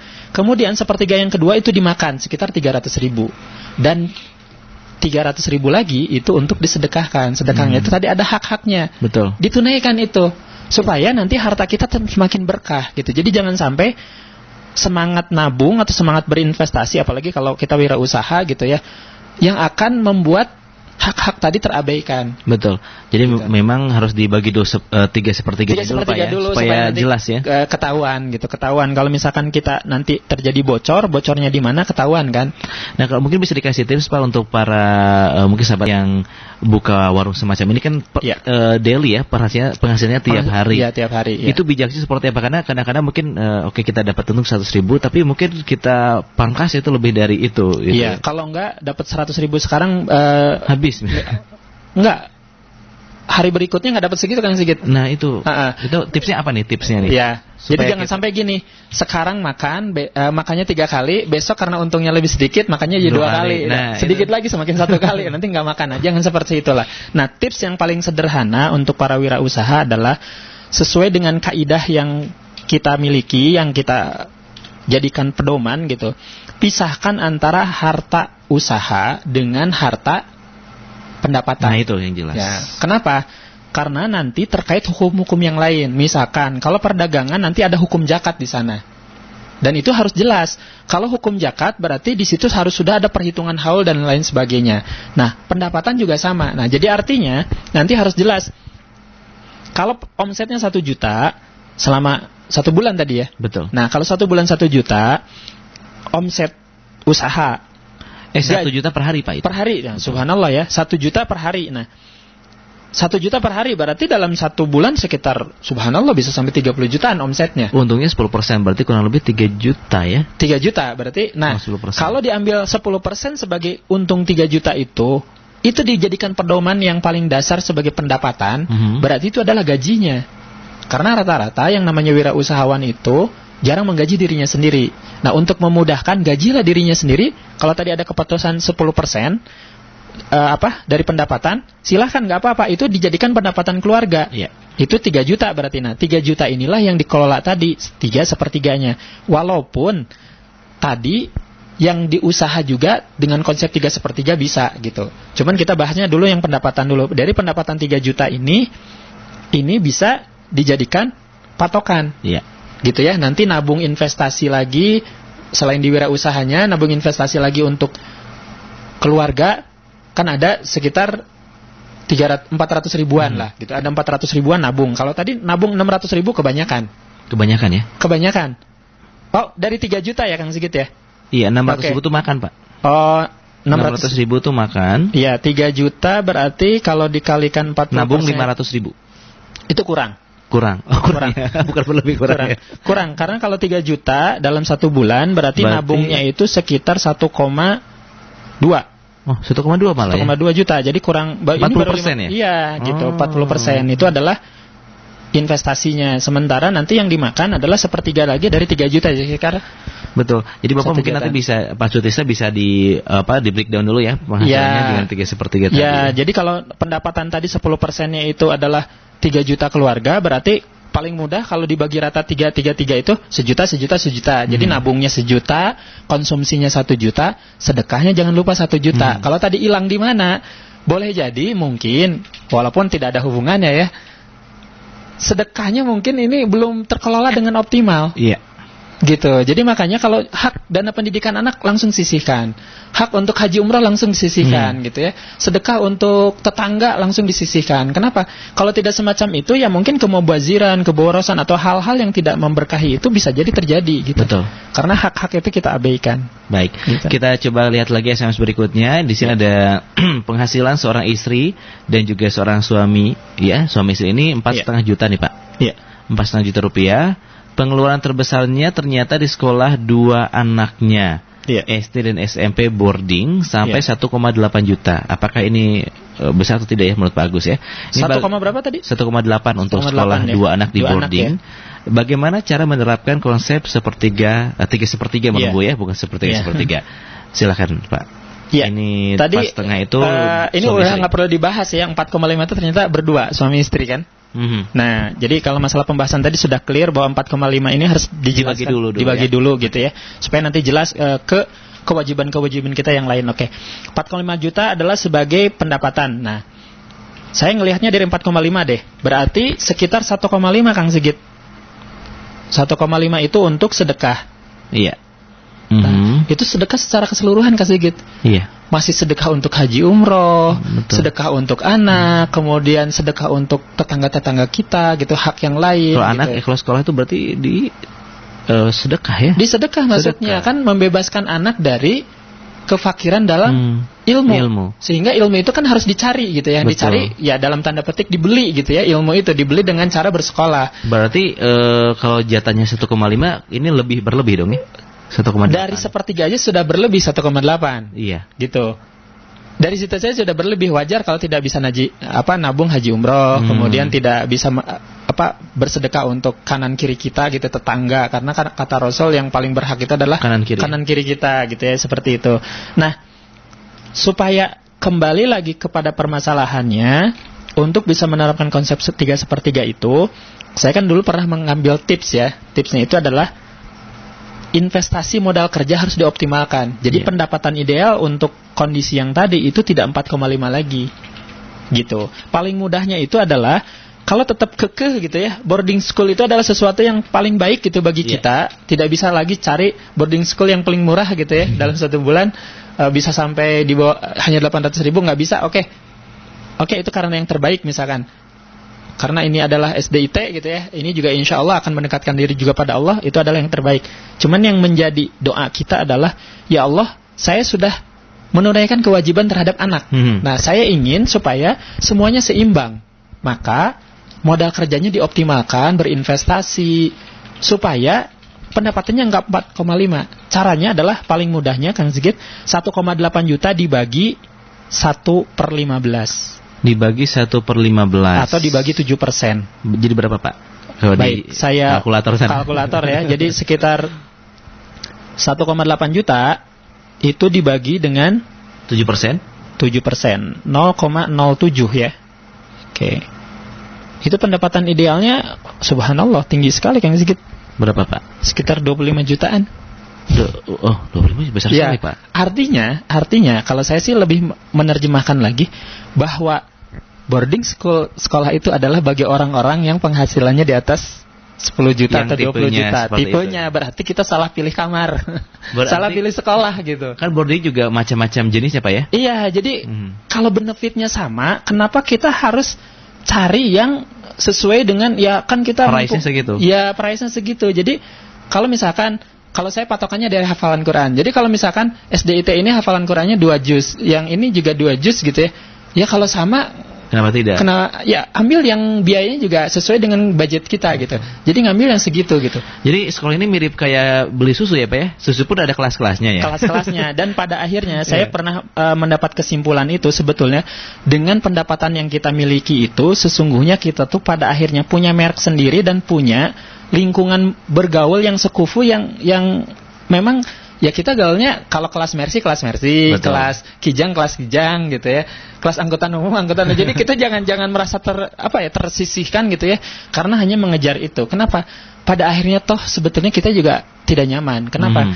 Ada pos-pos yang kita abaikan. Seperti betul. Tadi kan pada akhirnya apakah sedekah sayanya optimal, apa optimal? Ternyata kita sendiri belum bisa memberikan sedekah untuk kiri kanan kita hmm. gitu. Kalau misalkan kan satu koma delapan itu kelebihan tiga juta ya Pak ya kalau yeah. dari perhitungan. Yeah. Bisa tiga kita eh tiga ratus ribu maksudnya. Yeah.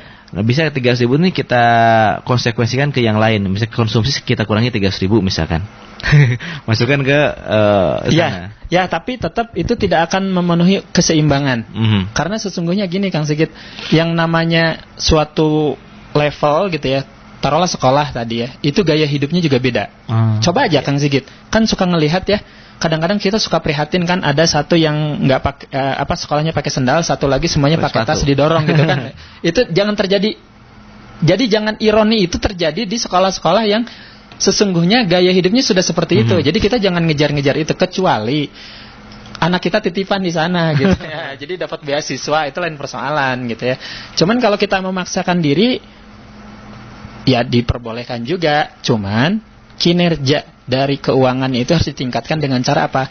empat koma lima juta ini harus ditingkatkan dengan berinvestasi, cari cara untuk bagaimana keuntungannya bisa lebih tinggi.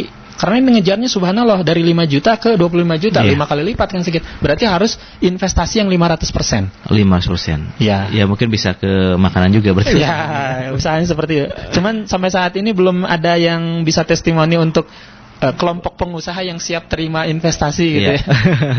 Baik Pak Agus, yeah. rencana saya ingin membahas lagi S M S tapi waktu kita yeah. uh, harus break dulu sebentar. Yeah. Ingin membaca lebih detail pembahasan Pak Agus di buku Perencanaan Keuangan Syariah, Anda bisa tentunya telepon. Terima kasih Anda terus bersama kami sahabat perbincangan Perencanaan Keuangan Syariah, dan tentunya bagi Anda yang ingin memiliki buku Perencanaan Keuangan Syariah. Baik Pak Agus, sebetulnya S M S masih banyak seperti banyak itu. Ya, Alhamdulillah. Insya Allah bisa kita sambung lagi pekan depan nampaknya, karena, karena waktu ini yang sampai akhir bulan kita akan coba itu ya. Masih membahas haji seperti Allah. Itu. Ya. Dan untuk berkonsultasi dengan Pak Agus nanti bisa telepon ke belakang saja mungkin ya, ya Pak Agus silahkan. Untuk nomornya. Ya, ya. Ada kesimpulan sementara Pak Agus?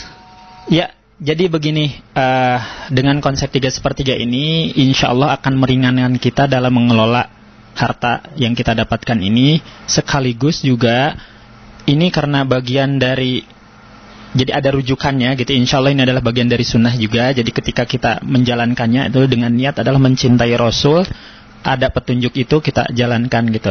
Nah, dengan tiga konsep tiga sepertiga ini harus dipahami. Tidak sesederhana yang kita bayangkan, hanya sekedar mengelola saja. Tapi ternyata ada keterkaitan dengan perencanaan berikutnya yeah, yang betul. Belum pernah kita bahas, yaitu adalah masalah waris. Jadi artinya harus jelas juga, terutama karena tadi ada beberapa kasus yang terkait dengan suami istri yang bekerja, bahwa tiga sepertiga ini bisa tetap dilakukan. Pertama, sepertiga yang harus disisihkan oleh suami itu untuk nafkah, mm-hmm. karena itu wajib, jadi sudah disisihkan saja.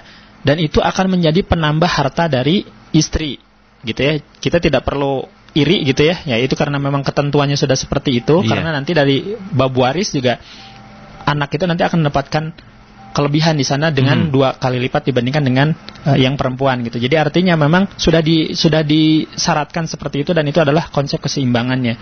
Nah, kemudian dua per tiga ini sebisa mungkin suami juga bisa mengelola dengan baik.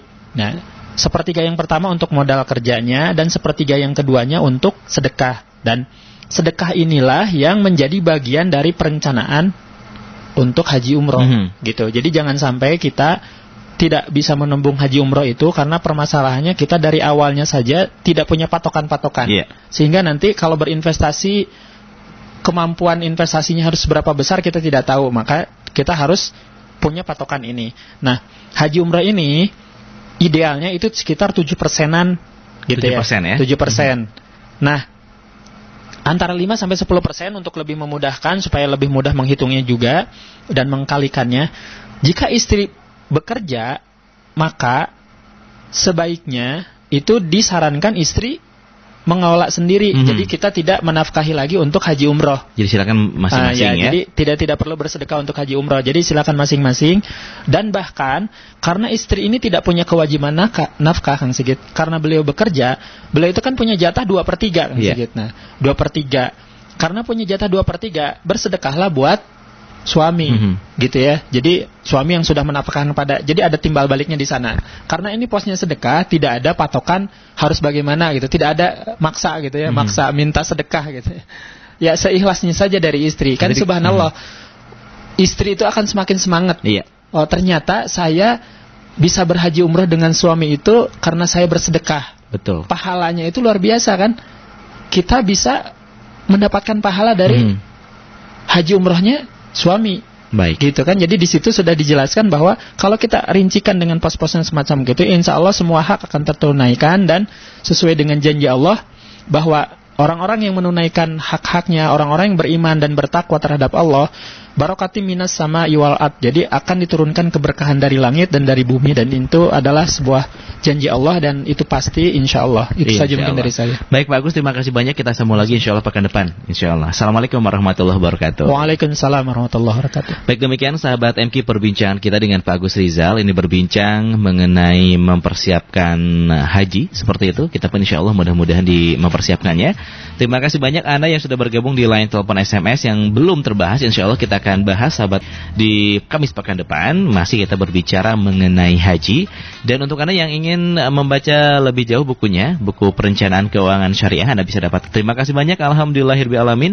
Subhanakallahumma wa bihamdika asyhadu alla ilaha illa anta astaghfiruka wa atubu ilaik. Wassalamualaikum warahmatullahi wabarakatuh.